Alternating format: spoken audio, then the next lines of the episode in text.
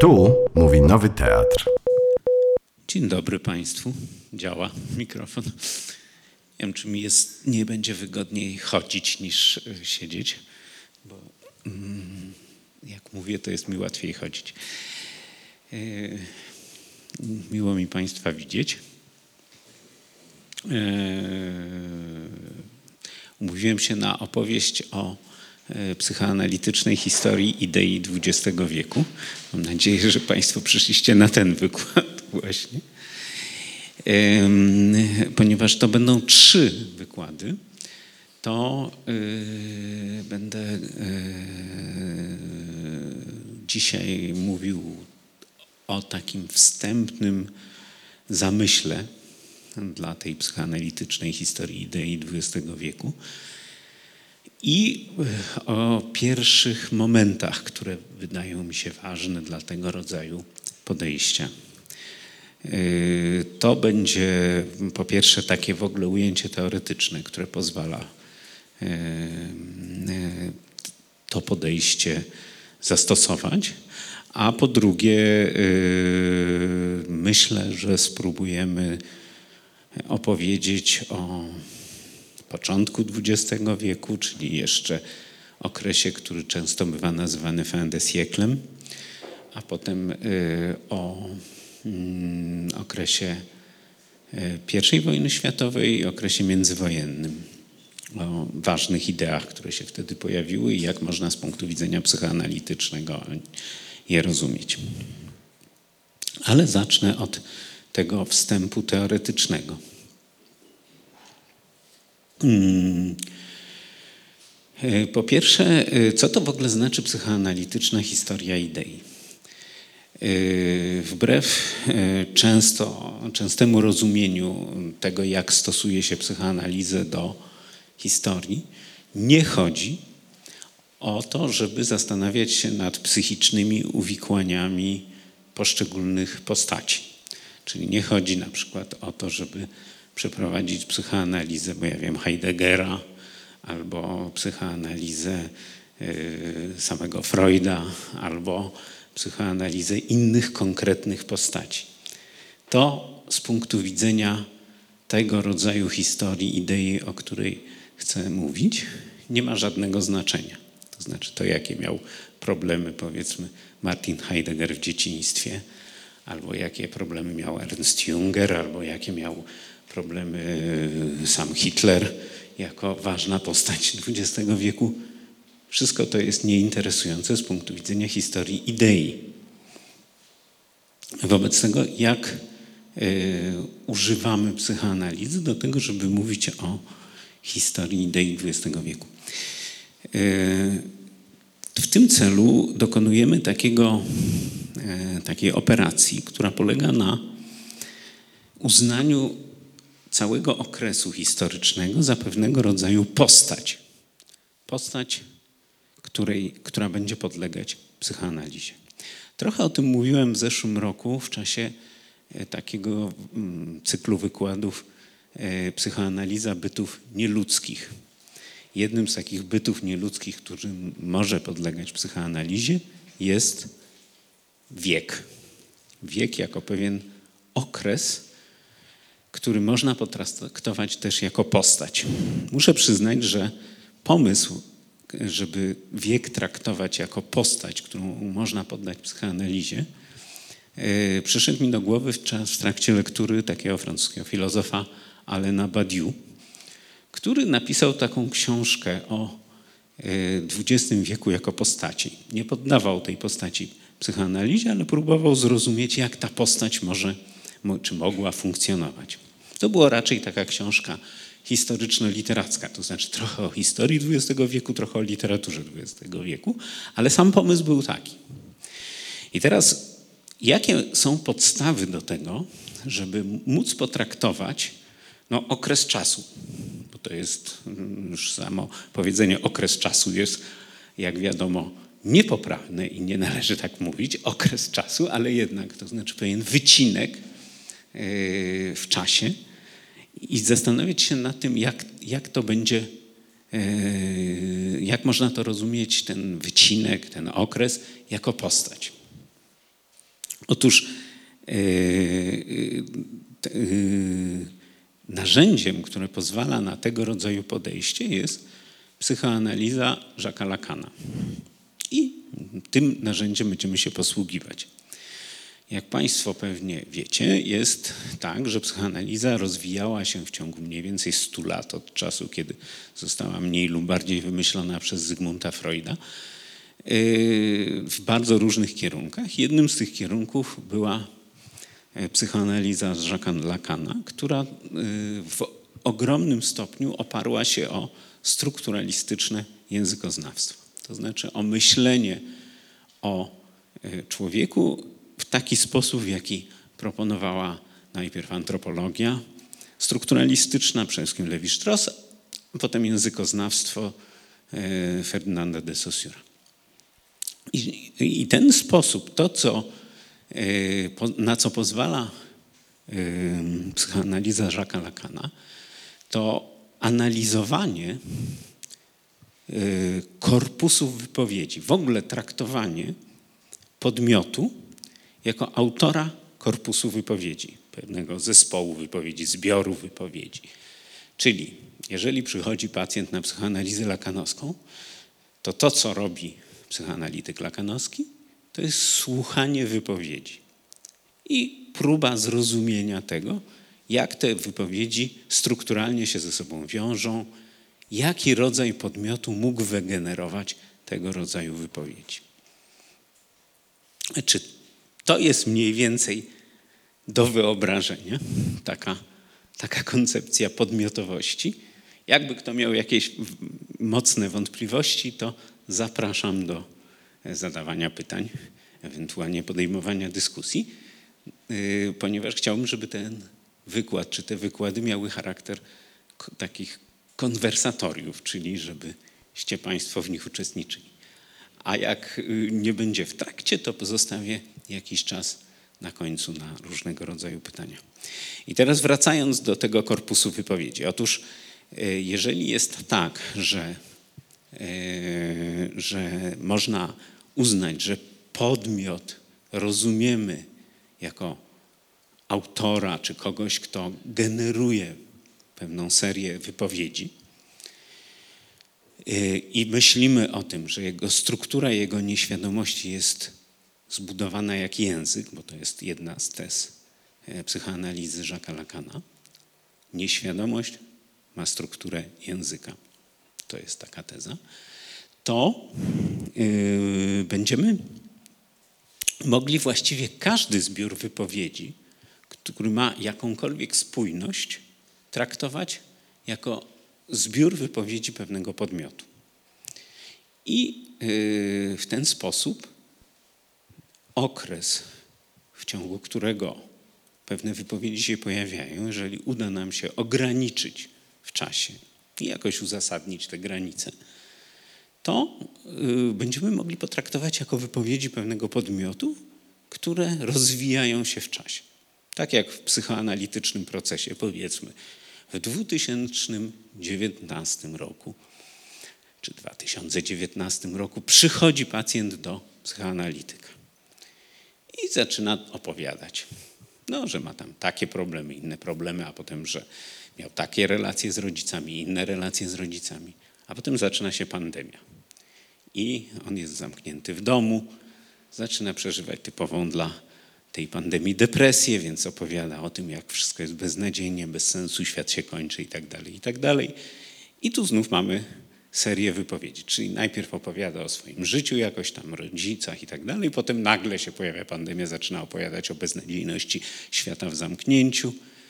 Potem pandemia mija, pojawiają się szczepionki, potem ktoś wychodzi z domu, zaczyna sobie znowu odzyskiwać jakiś sens życia i znowu mamy serię wypowiedzi, powiedzmy się zakochuje i yy, mamy serię wypowiedzi dotyczące właśnie tej miłości. Więc układają nam się serię wypowiedzi, potem się zaczyna wojna w Ukrainie i w związku z tym ten ktoś zaczyna, bo ja wiem, działać y, na dworcu centralnym i przyjmować uchodźców z Ukrainy, opowiada o doświadczeniach spotkań z tymi uchodźcami i tak dalej, i tak dalej. Mamy cykl wypowiedzi I te wypowiedzi analizujemy pod kątem, co one mówią nam o tym podmiocie. Na przykład mówią nam tyle, że ma on skłonność do depresji w pewnych trudnych okolicznościach. Ale nie jest to depresja taka zupełnie bez powodu, bo jednak pandemia to spowodowała. I teraz y, możemy w ten sposób, w taki właśnie sposób spojrzeć na całą epokę, którą w przybliżeniu nazywamy XX wiekiem i spróbować głosy przede wszystkim takich myślicieli uogólniających, czyli no, filozofów albo filozofujących pisarzy, albo e, teoretyków literatury, którzy często, którzy często mają takie filozoficzne skłonności i innych tego rodzaju postaci. No, ja to będę nazywał filozofami, bo to jest moja specjalność i najwięcej jednak będzie tutaj filozofów.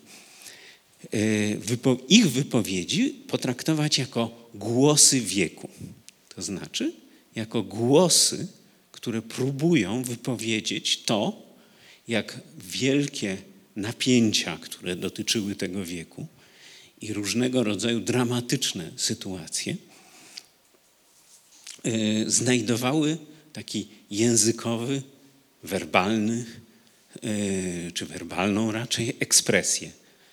Czyli głosy filozofów traktowane są nie tyle indywidualnie, nie tyle Heidegger mówi jako Heidegger, tylko Heidegger mówi jako głos XX wieku w pewnym określonym momencie. I to, co mówi Heidegger, próbujemy zrozumieć jako kondycję stulecia. Kondycję stulecia. I tutaj musimy od razu pewne nawiasy zrobić. Po pierwsze, ta historia jest niesłychanie euro albo zachodnio, albo globalno-północnie centryczna. To znaczy, y, to jest opowieść o wypowiedziach myślicieli, którzy tworzyli, działali w Europie przede wszystkim i po drugie zajmowali się tym, co działo się w Europie. Y, nie uwzględnia ona tak naprawdę tych, którzy myśleli poza Europą. No może trochę czasami pewnych myślicieli e, amerykańskich czy anglosaskich ogólnie rzecz biorąc, ale już na przykład ludzi, którzy myśleli w Indiach, w Ameryce Południowej, e, w Chinach. Nie. Czyli jest to e, sposób myślenia, czy historia przedpostkolonialna. Jak wiemy dzisiaj, staramy się uwzględniać bardzo szeroki kontekst, to znaczy również wypowiedzi e, takiego podmiotu e, pozaeuropejskiego. I to bardzo zmienia e, opowieść, którą snujemy. Ale ta opowieść, którą ja tu będę opowiadał, to jest historia idei europejskich jednak przede wszystkim, w związku z tym bardzo skoncentrowanych na tym podmiocie, jakim jest Europa. Jakie jest tego uzasadnienie? No przede wszystkim takie, że wiek XX to jednak nadal był w takim ogromnym stopniu e, z punktu widzenia historii idei, historii e, myśli, e, wiek europejski. To znaczy, że najważniejsze jeszcze nadal, nawet z tej postkolonialnej perspektywy, myśli powstawały w Europie. Najważniejsze wypowiedzi powstawały w Europie. Najważniejsze wojny toczyły się w Europie. Największe zbrodnie wydarzyły się w Europie. To wszystko razem e, powoduje, że nadal Europa wówczas była e, no, takim centrum tej podmiotowości wspólnej, jaką jest wiek XX. E, jeżeli byśmy pisali taką psychoanalizę XXI wieku, wyglądałaby ona zupełnie inaczej i już na pewno nie mogłaby być tak skoncentrowana na kontynencie europejskim. No a druga, drugi powód chyba jest taki, już zupełnie subiektywny z mojego punktu widzenia, że mnie to zawsze najbardziej ciekawiło. To znaczy, że ten wiek XX z wielu różnych przyczyn dla mnie, właśnie ten europejski wiek XX był zawsze tym, co bardzo skupiało moją uwagę. Yy... Jakie są granice tej podmiotowości? To znaczy, jak możemy mówić o e, wieku XX? mm, często się stawia te, ustawia te granice e, wcale nie e, w takim kalendarzowym sensie. To znaczy, początkiem XX wieku nie jest 1901 rok, ani końcem nie jest 1990 łamany na 2000. Raczej ustawia się, czy buduje się tę granicę za pomocą wydarzeń historycznych. I tu, I tu, oczywiście można się spierać, to znaczy w ogóle y, ustalanie pewnych granic czy chronologii jest niezwykle ciekawym ćwiczeniem historycznym, które y, pokazuje to, co uważa się za ważne. Na przykład cytowany przeze mnie Alain Badiou uważa, że wiek zaczął się wraz z I wojną światową, a skończył się z upadkiem Związku Radzieckiego. Że, czyli był to bardzo krótki wiek. Jeżeli e, traktować e, katastrofę Titanica jako taki zwiastun XX wieku, to znaczy zwiastun przede wszystkim jego traumatycznej natury, jako zwiastun tego, że y, świat, który wydawał się niesłychanie uporządkowany i y, jeżeli y, mówiło się już pod koniec XX wieku o końcu historii, to równie dobrze można było pod koniec XIX wieku myśleć o końcu historii. To znaczy o tym, że świat jest podzielony, wielkie imperia europejskie są uporządkowane i właściwie nic się już nie powinno zdarzyć. I tu nagle bum, E, to nie Titanic, to czasem się mówi, to Titanic jest początkiem XX stulecia, znaczy katastrofa Titanica, ponieważ ona zwiastuje to, co za chwilę przyjdzie. Katastrofalne wydarzenia, których w ogóle nikt nie przewidywał jeszcze chwilę wcześniej. Mm, e, moja osobista preferencja jest taka, żeby Y, uznając taką tezę, która trochę jest tezą Hanny Arendt, trochę różnych innych myślicieli, mianowicie, że XIX wiek, między innymi takiego historyka angielskiego Erika Hobsbauma, że XIX wiek trwał właściwie do wybuchu I wojny światowej. To znaczy, że to było takie przedłużone stulecie i że fin de siècle, ale też wiek imperiów, to był okres, który y, trwał do końca, znaczy do wybuchu I wojny światowej. E, za początek XX e, stulecia, czyli taką granicę, kiedy można powiedzieć rodzi się to stulecie, uznałbym wybuch I wojny światowej. A koniec widziałbym w e, zamachu na World Trade Center, czyli już w 2001 roku.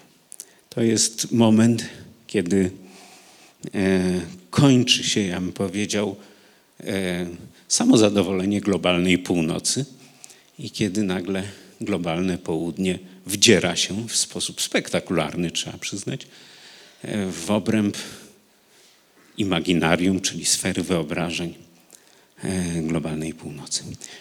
Więc tak byśmy, a tak w każdym razie ja bym ograniczył to, kim jest albo gdzie zaczyna się i gdzie kończy wiek XX. I teraz, czy będziemy mówić od razu o, wojnie? Nie będziemy mówić od razu o wojnie, chociaż wojna, najpierw Wielka Wojna, czyli pierwsza wojna światowa, a potem druga wojna światowa, a właściwie jeden wielki ciąg wojen, który się zaczyna w 1914 roku, a kończy w 1945, czyli można powiedzieć wojna trzydziestoletnia, y, stanowi prawdopodobnie to, co ukształtowało charakter XX y, wieku.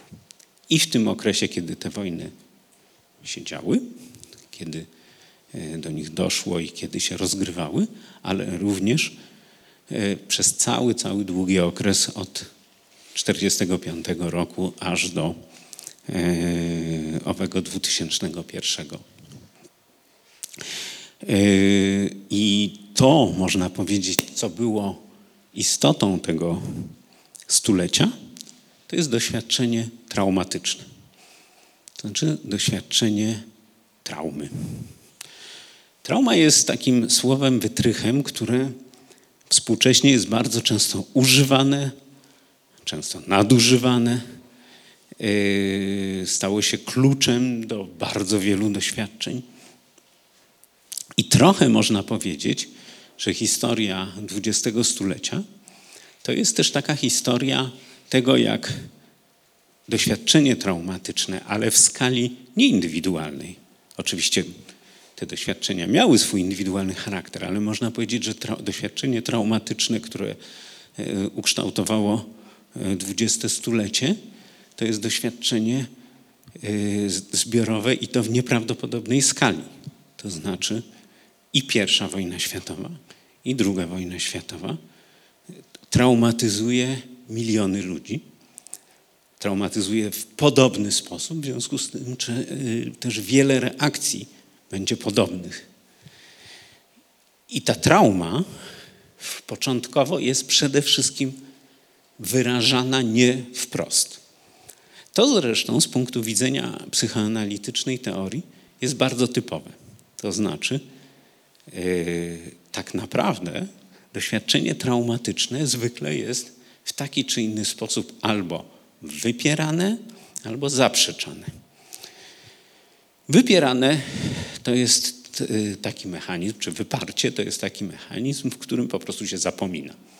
I wiadomo, że bardzo często jest tak, że osoby, które doświadczyły jakichś traumatycznych doświadczeń, po prostu ich nie pamiętają. I y, dzieje się tak, że trzeba bardzo je y, głęboko z nimi pracować, żeby tak naprawdę doszło do, do ich świadomości, co się kiedyś tam zdarzyło. I to jest jedna możliwość, to znaczy, że wyparcie traumy. Będziemy sobie zadawać pytanie, czy y, do wyparcia jakiejś traumy zbiorowej, czyli właśnie takiej traumy związanej przede wszystkim z tymi doświadczeniami wojen, doszło w europejskiej myśli. Czy ona w jakiś sposób została wyparta? i czy możemy znaleźć ślady tego wyparcia w właśnie tekstach, właśnie w wypowiedziach, właśnie w tym, w jaki sposób się mówiło o tym okresie. Yy, drugi, bo może jeszcze dodam, że yy, sposobem na to, żeby docierać do traumy, jest tropienie jej w wypowiedziach.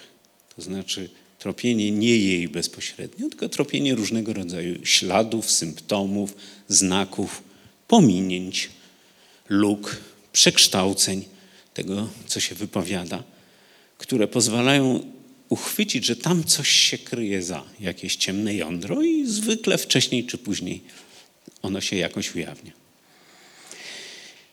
Drugim mechanizmem radzenia sobie z traumą jest to, co się nazywa zaprzeczeniem. To jest drugi mechanizm obronny i on jest różny od tego pierwszego.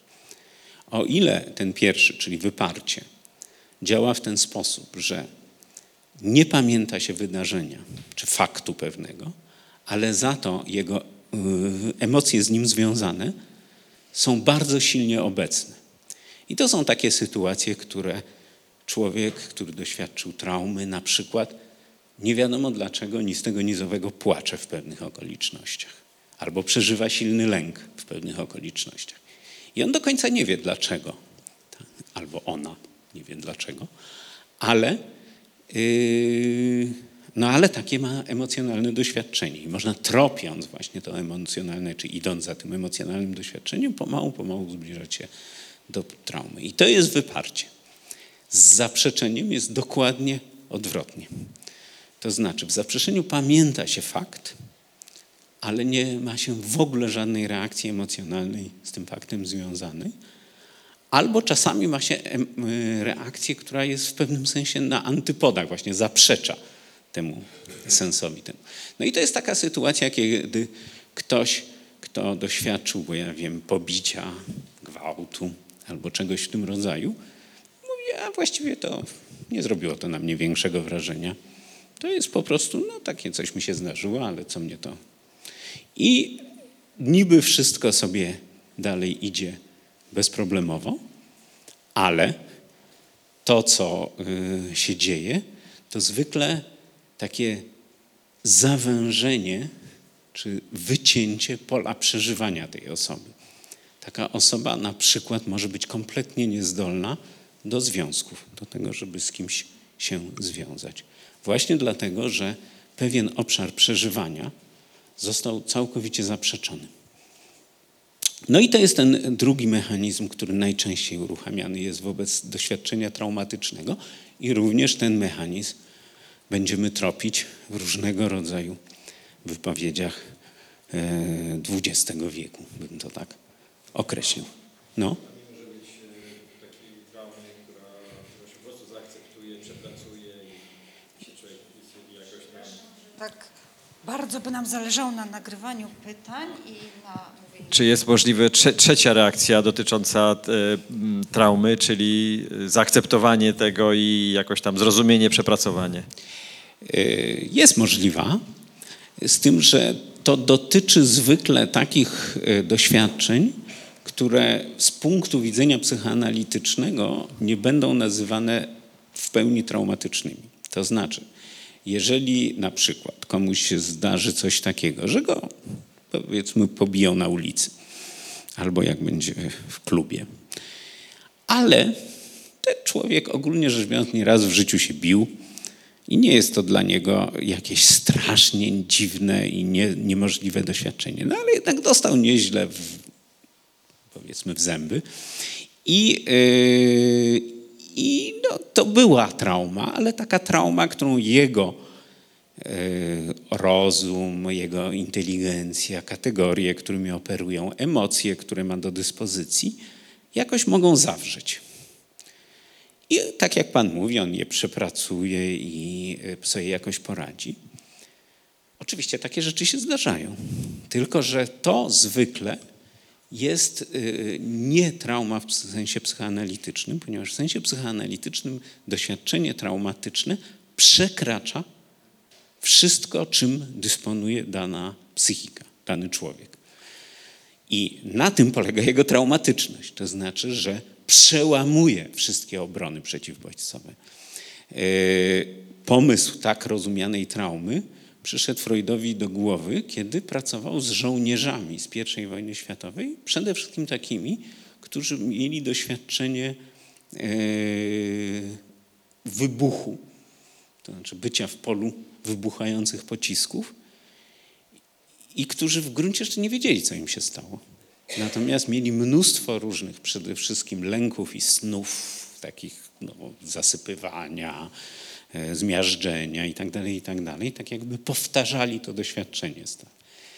No i właśnie wtedy e, Freud e, sformułował tą hipotezę, że trauma to jest taka sytuacja, kiedy nasz cały aparat psychiczny jest, zostaje przekroczony przez siłę tego doświadczenie i on jest jak gdyby rozerwany przez to doświadczenie. Wtedy się uruchamiają takie najpierwotniejsze różne mechanizmy obronne, które pozwalają jakoś sobie z tym poradzić, ale na przykład, tak jak mówiłem, yy, może to być tak, że po prostu przestajemy widzieć to doświadczenie traumatyczne, czyli wypieramy je, Albo to jest tak, że odcinamy pewien e, obszar doświadczenia, więc nawet mamy w głowie to, że coś takiego się zdarzyło, ale po prostu wszystkie emocje z tym związane są niedostępne. A zwykle to oznacza, że niedostępne są w ogóle różne emocje. E, o tym, jak te mechanizmy działają, e, to jeszcze będziemy sporo mówić, właśnie analizując różne E, teorie filozoficzne, czy koncepcje filozoficzne, czy koncepcje w ogóle różnych myślicieli, które się pojawiły w XX wieku. Natomiast jeszcze nawiązując do tego słowa, którego Pan użył, czyli przepracowanie, to ja bym powiedział, uważa się, i to jest powszechnie przyjęty pogląd, że traumę można przepracować, tylko że nie samemu. To znaczy, że większość takich traum, które przekroczyły możliwości aparatu psychicznego danego człowieka, wymagają pomocy drugiego człowieka albo innych ludzi, bo to czasami się w grupie robi, żeby móc zostać przepracowanymi. No i temu służą różnego rodzaju formy terapii, zaczynając od zupełnie takich e, klasycznych, psychoanalitycznych, a kończąc na współczesnych, takich różnych e, poznawczo-behawioralnych, pracy z PTSD, czyli tym, co się nazywa post-traumatic stress disorders itd., itd. Ale to idziemy już w ścieżkę indywidualną, a teraz wrócimy do XX wieku. Czy zaczniemy od I wojny światowej? Zaczniemy chwilę wcześniej, bo mm, jest coś takiego w klimacie fin de siècle, czyli tym okresie, kiedy, y, kiedy XIX wiek jak gdyby się kończył, co e, zwiastuje do jakiegoś stopnia e, to, co nadchodzi.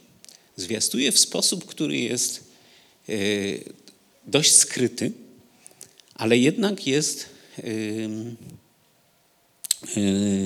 jakoś wyczuwalny, szczególnie z późniejszej perspektywy, z perspektywy ex post.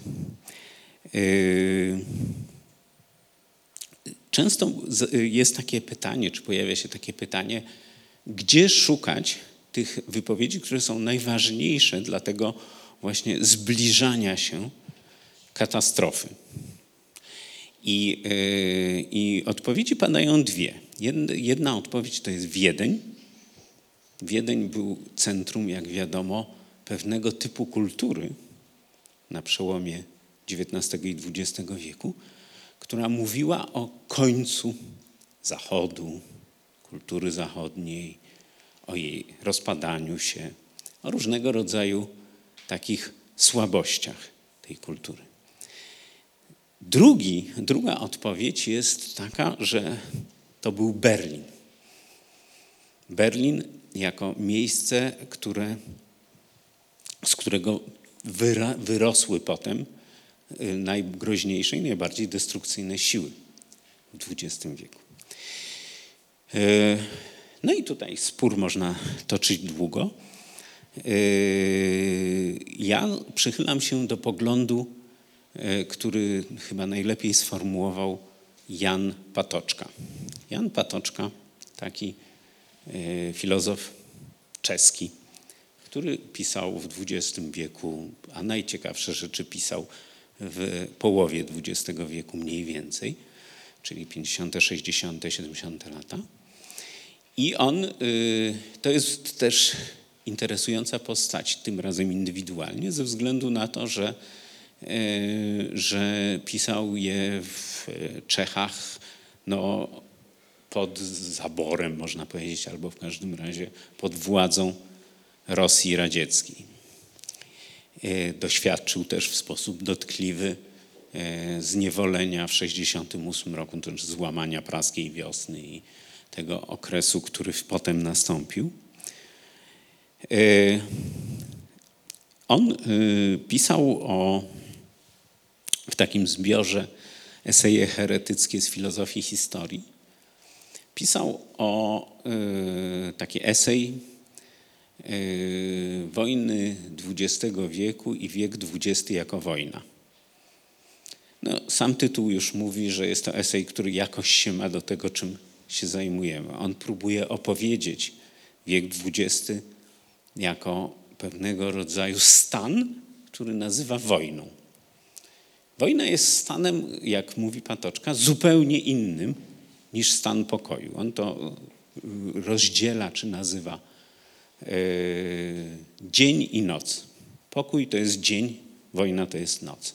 Ale paradoksalnie mówi, to dzień powoduje te straszne rzeczy, które potem jawią się w nocy. Noc jest swoistym oczyszczeniem. No to jest taki cały nurt filozofii, która mówi o tym, że mm, zły pokój jest dużo gorszy niż e, wojna. Nie wiem, e, czy podzielałbym ten pogląd, ale nie zmienia to faktu, że u Patoczki jest to niesłychanie przekonujące. Natomiast kiedy on zastanawia się na, nad y, samą, samą istotą tych wydarzeń, które doprowadziły do e, tragedii XX wieku, to mówi coś takiego. Siłą, która tak naprawdę uruchomiła wiek XX, siłą rewolucyjną były Niemcy. To w Niemczech nastąpiło połączenie pewnej energii e, związanej z e, wolą, z chęcią zniszczenia, z chęcią ekspansji i nieprawdopodobnych możliwości technicznych. To Niemcy na początku wieku były tym podmiotem, czy centrum podmiotu, który chciał zmienić całkowicie rzeczywistość. I y, uzasadnia to mm, na wiele sposobów. Y, uzasadnia to y, przede wszystkim właśnie tym takim połączeniem woli i możliwości, które było charakterystyczne dla ówczesnych Niemiec. Mówimy jeszcze o cesarskich Niemcach, jeszcze jesteśmy het-het od Niemiec hitlerowskich. I y, jeżeli się wsłuchamy w tą tezę Patoczki i y, poszukamy takiego głosu, który opowiada o tych Niemczech, czy tym Berlinie jako pewnym centrum podmiotowości, która rozsadziła XX wiek, ale jeszcze go nie rozsadzała w tym momencie, to najwspanialszym świadectwem tego będą mm, y, krótkie teksty Waltera Benjamina, który napisał y, taki, taki zbiór esejów, można powiedzieć, y, Berlińskie dzieciństwo w okolicach roku 1900, czy mniej więcej w roku 1900. No to idealnie pasuje do naszej diagnozy. Co więcej, to są eseje opowiadające, gdzie umysł dorosłego opowiada o wrażliwości dziecka, tak bym to nazwał. To znaczy wypowiada pewien stan ducha, który dziecko rejestrowało właśnie w tym 1900 roku w Berlinie. I to, co wydaje się być e, takie uderzające, to nieprawdopodobne napięcie, ale jednocześnie znieruchomienie, które tkwi w tych esejach. To znaczy, z jednej strony, on bardzo dużo opowiada o takim przytłoczeniu materialnością. E, mieszczańskie, e, wielkie pokoje, w których są ogromne meble, ogromne aleje berlińskie, Linden i tak dalej, gmachy pruskie. Wszystko takie ciężkie i wypełniające sobą całą przestrzeń, a z drugiej strony cały czas rejestruje takie napierające siły, które, yy, które mm, jak gdyby no, chcą wysadzić w powietrze ten cały porządek. Yy, mówi w jednym z esejów o tych pokojach właśnie swojej rodziny, skądinąd mieszczańskich, w których, w których, jak pisze, nie było nawet miejsca dla śmierci. I czuje się, jak ta śmierć tak wpełza gdzieś tam w te pokoje, ale nie ma dla niej jeszcze miejsca. Ten, te eseje nie, po prostu trzeba by je odczytywać, żeby wychwycić tą, tą, ten klimat czy tą atmosferę, ale właśnie oddają ten moment takiej ciszy przed burzą, takiego skupienia, które jeszcze nie wybuchło, ale już za chwilę wybuchnie i jeżeli właśnie ktoś rezonuje, to, to ten, ten rezonans w nim jest. Inną ciekawą taką diagnozą tego momentu czy tej epoki jest opis już znacznie późniejszy. To znaczy, w gruncie rzeczy Benjamin pisał też swój tekst znacznie później, ale powiedzmy rejestrował swoją wrażliwość dziecięcą. Tekst, o którym mówię, to jest Hanny Arendt, która w korzeniach totalitaryzmu zastanawia się nad tym, co właściwie pchnęło Niemcy w taką, w taką e, tragedię, zbrodnię, jaka, jaka się wydarzyła e, Niemcom. I e, jedną z jej takich formuł, czy takich zdań, które, które też piszą o tym okresie, jest coś takiego. E, Wielkie nadzieje okresu rewolucyjnego, tu Hannah Arendt pisze przede wszystkim o wiośnie ludów rewolucji 1848 roku w Niemczech.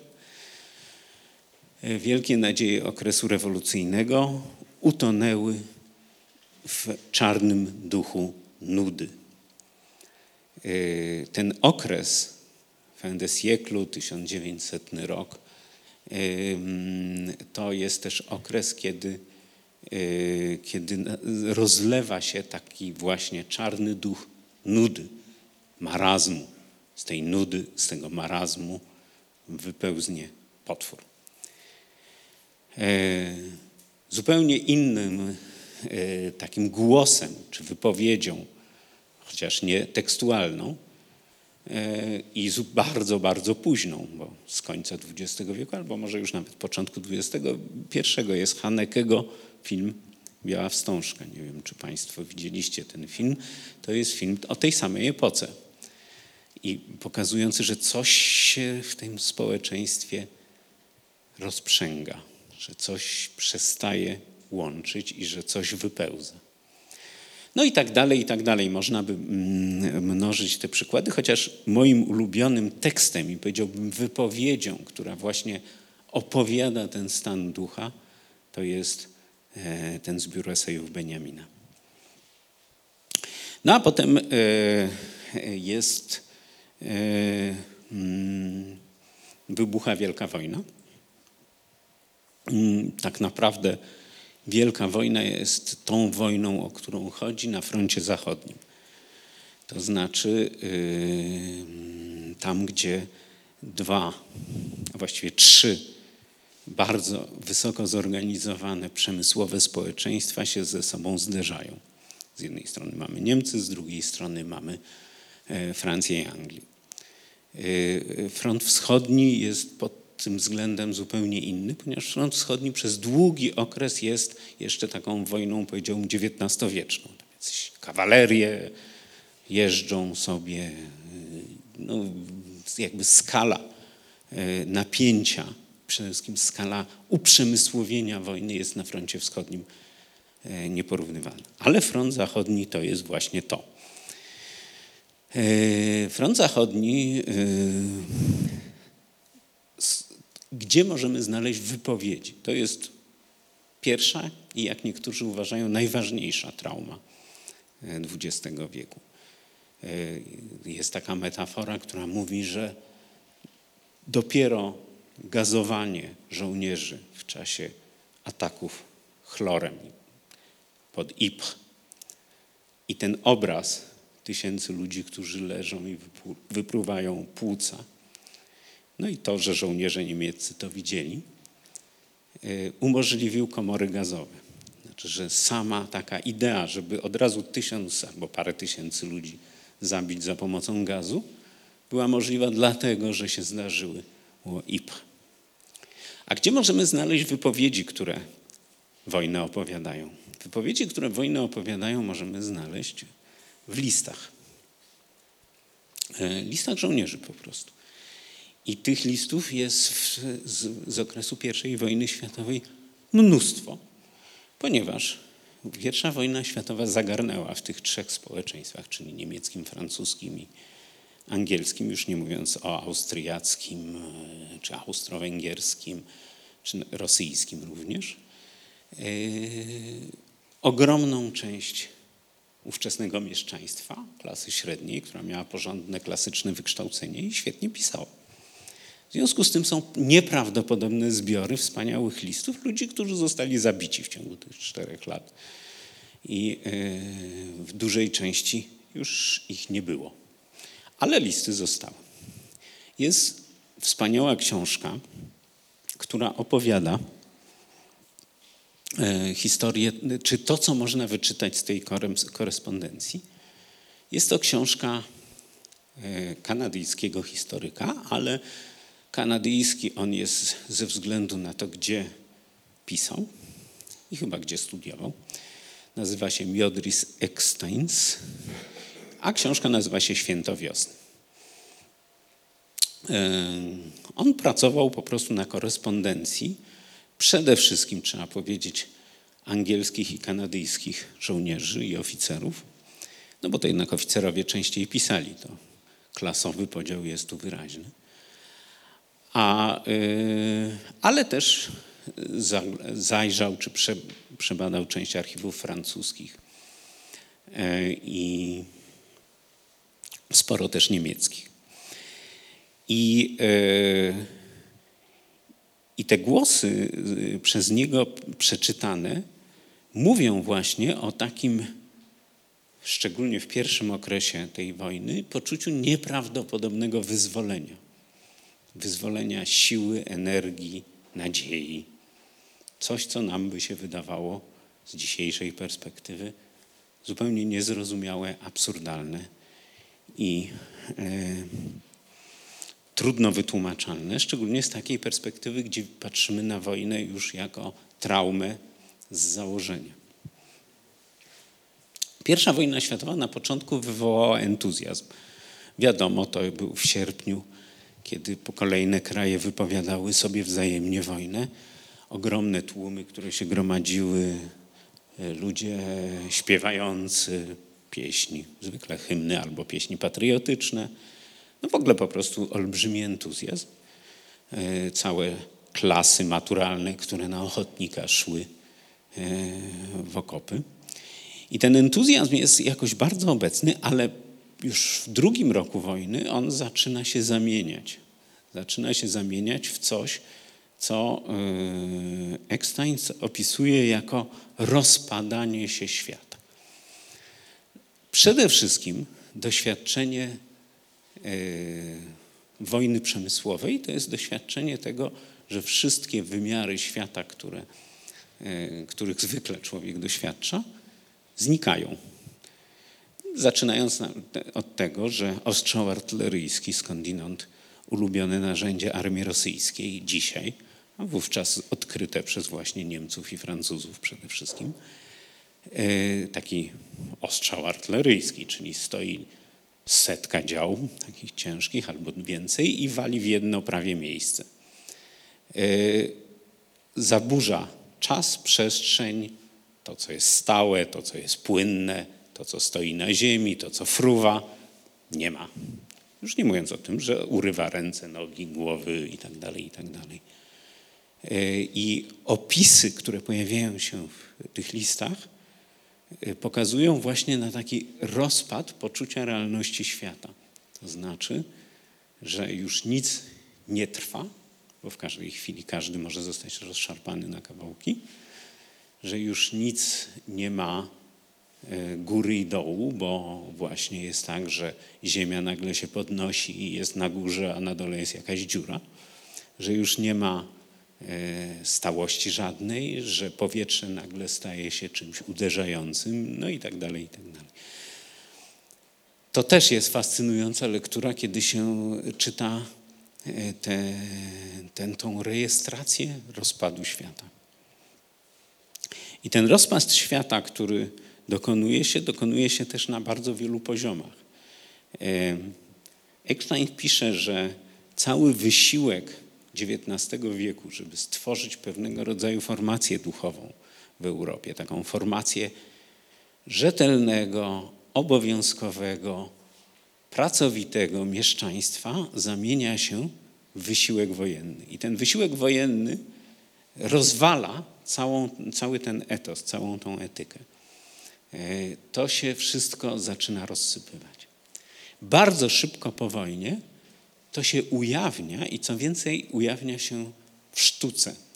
Jeżeli e, uzna się, że sztuka jest takim laboratorium, w którym, e, w którym różnego rodzaju doświadczenia są po raz pierwszy wypróbowywane i werbalizowane, wypowiadane, opowiadane, pokazywane, to y, można powiedzieć, że żołnierze frontowi zrobili y, sztukę, y, która próbowała czy wypłynęła z I wojny światowej. Dadaizm to byli ci, którzy nie pojechali na wojnę. Ale już surrealizm to są często żołnierze frontowi, którzy zaczęli kwestionować rzeczywistość. Ponieważ gadam już strasznie długo, to, to, to teraz zrobimy tak, że zostawimy ciąg dalszy na następne spotkanie, a zapraszam Państwa do y, ewentualnych pytań, dyskusji, y, no i w ogóle wszelkiego rodzaju wypowiedzi. Chciałabym Pana spytać, bo mówimy o początkach I wojny światowej. Ona też miała ten początek taki dosyć nietypowy, bo doszło do morderstwa i to na dodatek morderstwa, które przyłamywało też pewne klasowe podziały, prawda? Jakby Pan to skomentował w tej, w tej narracji? To jest zresztą bardzo dobry y, przykład, bo y, z tym, y, z tym szczególnie wątkiem złamania tabu klasowego, bo jednym z elementów tego porządku, o którym mówiłem w końcowej fazie, porządku XIX, narzuconego czy wprowadzonego przez XIX-wieczne mieszczaństwo, była bardzo jasna hierarchia społeczna. I z wszystkimi wadami oczywiście tego takiej organizacji społeczeństwa, ale z pewną klarownością, która, która temu towarzyszyła. I, I oczywiście symptomatyczne, bo ja bym powiedział, zabójstwo arcyksięcia Ferdynanda było symptomem. Symptomem tego, że ten porządek, który no, XIX wiek wprowadził, narzucił i otrzymywał, kończył się, wyczerpywał się, nie mógł już trwać. I yy, porządek E, każdy porządek hierarchiczny, czy w ogóle każdy porządek, e, coś co można nazwać imaginarium albo e, pole symboliczne, jest czymś narzuconym na coś zupełnie innego, co nazywa się, co najmniej w lakanowskiej teorii, realne. To realne to jest coś, co zawsze zaburza każdy porządek symboliczny. O tym można by długo, o relacji tych dwóch porządków, czyli porządku symbolicznego i porządku realnego, a właściwie braku porządku realnego, bo realne to jest przede wszystkim pewien rodzaj zaburzenia. Ale właśnie e, już bez długiego, e, długiej dygresji na temat tych lakanowskich porządków, e, można powiedzieć, że to było takie pierwsze przebicie się realnego do pewnego porządku symbolicznego, który wówczas ukształtował Europę, czy był, był e, takim kośćcem Europy. Z tym realnym, jeszcze ciekawym e, wątkiem jest to, że ów Alain Badiou, na którego już się powoływałem, w swojej książce o wieku XX mówi, wiek XX cechował się próbą do, dotarcia do realnego. To znaczy, tego, żeby rozbić wszelkie porządki symboliczne, które, e, które organizowały ówczesną europejską kulturę. Zaczynając od tego, że awangardy to robiły, próbowały zakwestionować pewien porządek symboliczny, który określał sztukę i kulturę ówczesną.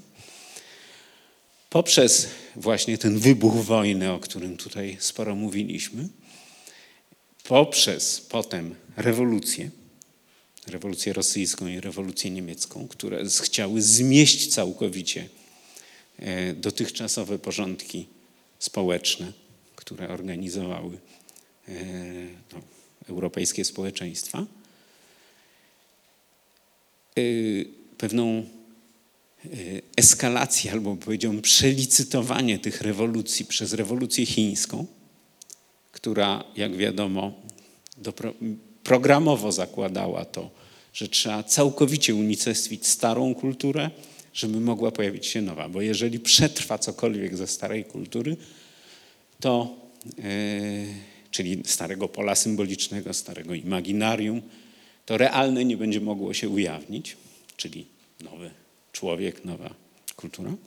Chiny to duży kraj, więc to trudno zniszczyć całą kulturę takiego dużego kraju, ale w Kambodży się właściwie prawie udało. To znaczy czerwoni Khmerowie właściwie wymordowali wszystkich ludzi, którzy byli jakimikolwiek nośnikami dawnej kultury i bardzo prawie, że im się udało stworzyć całkowicie nową kulturę, czyli osiągnąć realne. No krótko mówiąc, to, to poszukiwanie realnego to jest coś, co e, będzie bardzo wracało w rozważaniach, o których mówimy, a już wracając do Pani pytania, to jednym z pierwszych symptomów tego był właśnie strzał oddany do arcyksięcia Ferdynanda.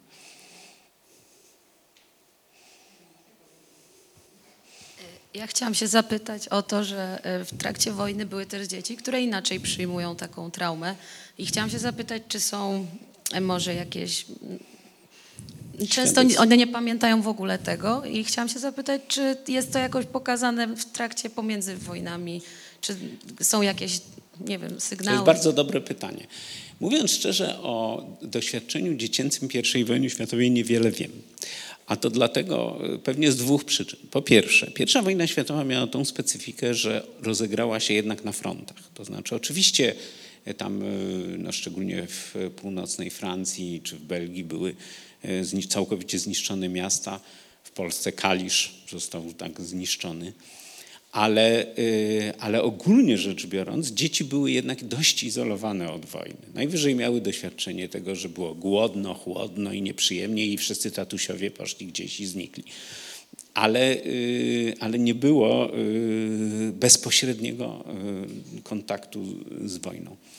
Natomiast mamy bardzo dużo świadectw z II wojny światowej tego doświadczenia dziecięcego, ponieważ jak wiadomo II wojna światowa była rozlaniem wojny przemysłowej na całe społeczeństwa europejskie i tam już nie było specjalnej różnicy pomiędzy frontem a niefrontem.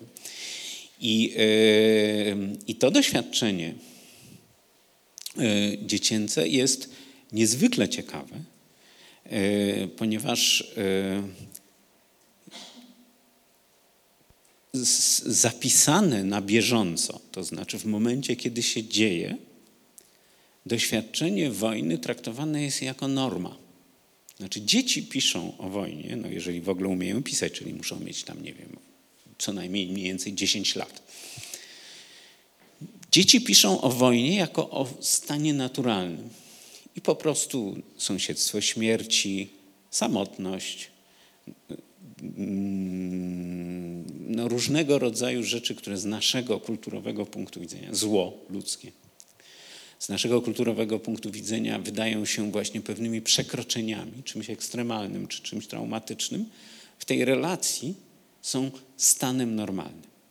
I takim dzieckiem, które to potrafiło wypowiedzieć w tekstach kultury, jest Roman Polański, który, y, no, jak Państwo znacie twórczość, to po prostu co jedna historia to straszniejsza, a jednocześnie taka normalna. To znaczy, y, świat jest jednocześnie i straszny, i taki po prostu codzienny w jego opowieściach. Zaczynając od łowców wampirów e, znanej historii, której tytułu dokładnie nie pamiętam, ale wiadomo o który film chodzi, poprzez Lokatora i tak dalej, i tak dalej. Te wszystkie filmy Frantiki opowiadają o straszności zwyczajności. I to jest y, świadectwo dzieci, które zapisywały na bieżąco różnego rodzaju dzienników czy pamiętników, które zostały odnalezione. Często zresztą dzieci, które zginęły, na przykład dzieci żydowskich, które zginęły w czasie e, zagłady. A Potem mamy świadectwa dorosłych ludzi, którzy opisywali swoje dziecięce doświadczenie. I to dziecięce doświadczenie jest zwykle ujęte w ramy takiego systemu symbolicznego, czy pewnego imaginarium, który niesie ze sobą pewną już dorosłą wiedzę, jak świat powinien wyglądać. Czyli to, że ktoś kogoś zabija, nie jest traktowany jako po prostu codzienność, tylko jednak traktowany jest jako pewnego rodzaju przekroczenie. Coś, co się wtedy zdarzało bardzo często, ale jednak jako przekroczenie. Czyli, y, czyli jest trochę tak, jakby wraz z wchodzeniem w dorosłość i w życie w takim już nawet powojennym społeczeństwie, ci ludzie nabierali y, sposobu patrzenia na świat, który nie daje takiego bezpośredniego dostępu do tego realnego, nazwijmy to, doświadczenia w tym strasznym sensie, w jakim realne jest straszne. Tylko, e, Czy w takim razie takie rzeczy były przekazywane, bo z tego co wiem, może być trauma przekazana też bez konieczności uczestniczenia w danym wydarzeniu. To czy takie osoby przekazały te traumy, jak rozumiem, dalej? Oczywiście, ogólnie rzecz biorąc jest tak, że trauma jest przekazywana zwykle w bliskiej relacji z no, dzieckiem najczęściej, no bo to jest ta najbliższa relacja, w której ktoś komuś coś przekazuje na takim emocjonalnym poziomie. Aktualnie istnieją ogromne badania już na ten temat. No, zaczęło się od badań właśnie e, związanych z zagładą, to znaczy drugie pokolenie, trzecie pokolenie osób, które były dziećmi, dzieci z zagłady, które, które dokładnie miały wszystkie te mm, e, takie lęki depresyjne, różne reakcje, czy też właśnie zaprzeczenia, czyli odcięcie pewnej e, części doświadczenia. E, Natomiast y, to dotyczy bardzo różnych traum. Już teraz na przykład się coraz więcej pojawia y, d- y, książek o polskich więźniach y, obozów koncentracyjnych, którzy dokładnie to samo robili, to znaczy przekazywali, y, przekazywali swoją traumę. Wiadomo też, że na przykład y, doświadczenie typu na przykład, no bo ja wiem, y, ktoś, kto jest ofiarą przestępstwa, jakiegoś szczególnie brutalnego albo takiego, które trwa, czyli zostawia bardzo głęboką traumę, to też przekazuje różnego rodzaju takie doświadczenia. Tak, także oczywiście istnieje przekaz traumy jeżeli to dotyczy traumy no, takiej wielkiej skali, czyli dotyczącej ogromnych grup społecznych, to też ten przekaz traumy będzie y, kształtował potem postawy społeczne i historię. To znaczy, że to nie dotyczy już wtedy tylko indywidualnej historii człowieka, ale na przykład całych społeczeństw, narodów itd. itd.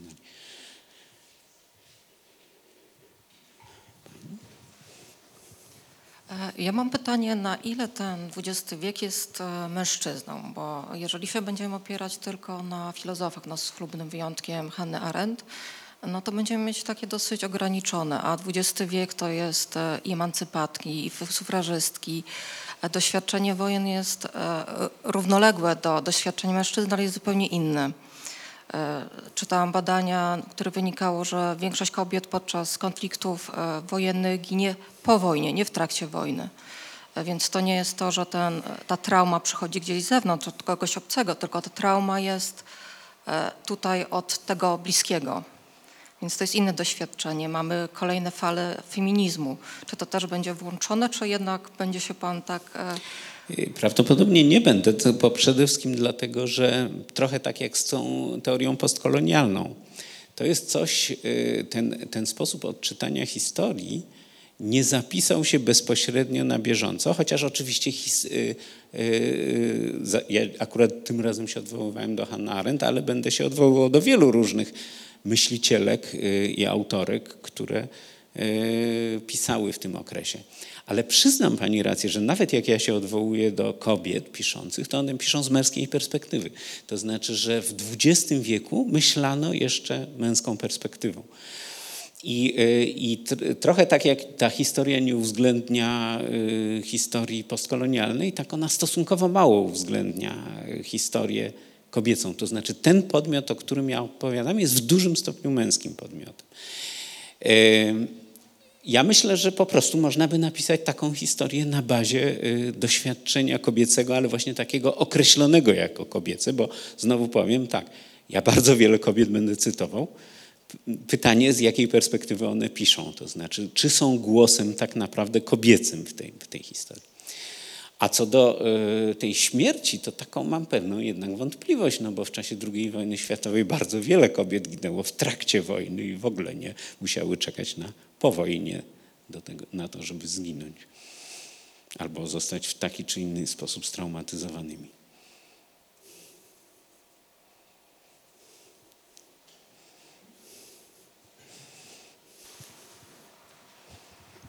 Bardzo interesujący wykład. E, Ja hmm, tak myślałem długo, czy zabrać głos, bo nasunęły mi się takie próby syntezy. Oczywiście to nie jest koniec wykładu, tylko będzie dalej. Ale z tego, co pan profesor powiedział, to wynika, że ten wiek XX był w zasadzie wiekiem wojny, z przerwami, ale był wiekiem wojny. I czy to nie jest tak, że wreszcie w XX wieku rozproszone społeczeństwo, no europejskie, już nie chcę powiedzieć globalne, nagle nabrało coraz większej świadomości, że ten świat nie jest wcale tak idealnie zorganizowany. I odpowiedzią społeczeństwa była wściekłość. My musimy to zmienić. Nieważne w jaki sposób zmienić. Ja się tylko boję, że zbliżamy się w tej chwili do kolejnego wieku wojny i będzie nam groziła jeszcze większa trauma. Dziękuję. Właściwie to ja się z Panem zgadzam. To znaczy, myślę, że, że ten koniec XX wieku miał trochę taki charakter, co najmniej w globalnej północy, czy na globalnej północy, czy która dawniej była nazywana Zachodem, a do której żeśmy się dorwali w 1989 roku. I po paru latach okazuje się, że już nie ma tego Zachodu, że jest zupełnie inny świat i że, e, że ten świat właśnie się rozpada. I, e, I prawdopodobnie ten rozpad nie będzie pokojowy.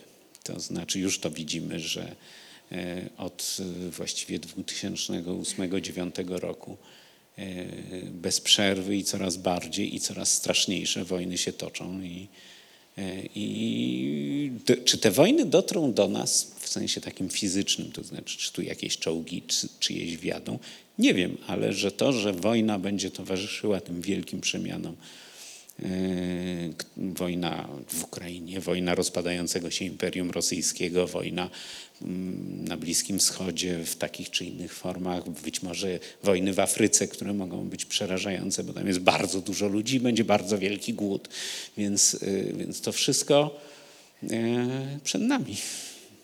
Między innymi zresztą ten rodzaj refleksji, o którym mówię, czy który proponuję, trochę jest takim przygotowywaniem się, to znaczy to jest też takie ćwiczenie, bym powiedział, tego, co nam się może zdarzyć mniej lub bardziej, bo jeżeli, y, oczywiście warto się starać, żeby się to nie zdarzyło, ale jeżeli już się ma zdarzyć, to warto być do tego przygotowanym.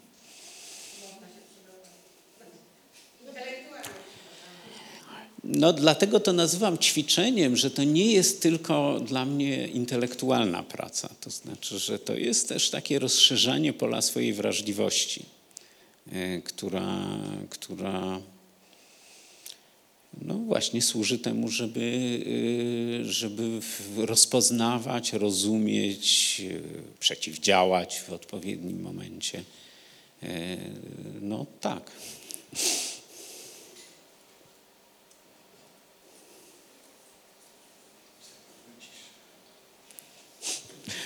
No dobrze, to chyba na dzisiaj skończymy wobec tego.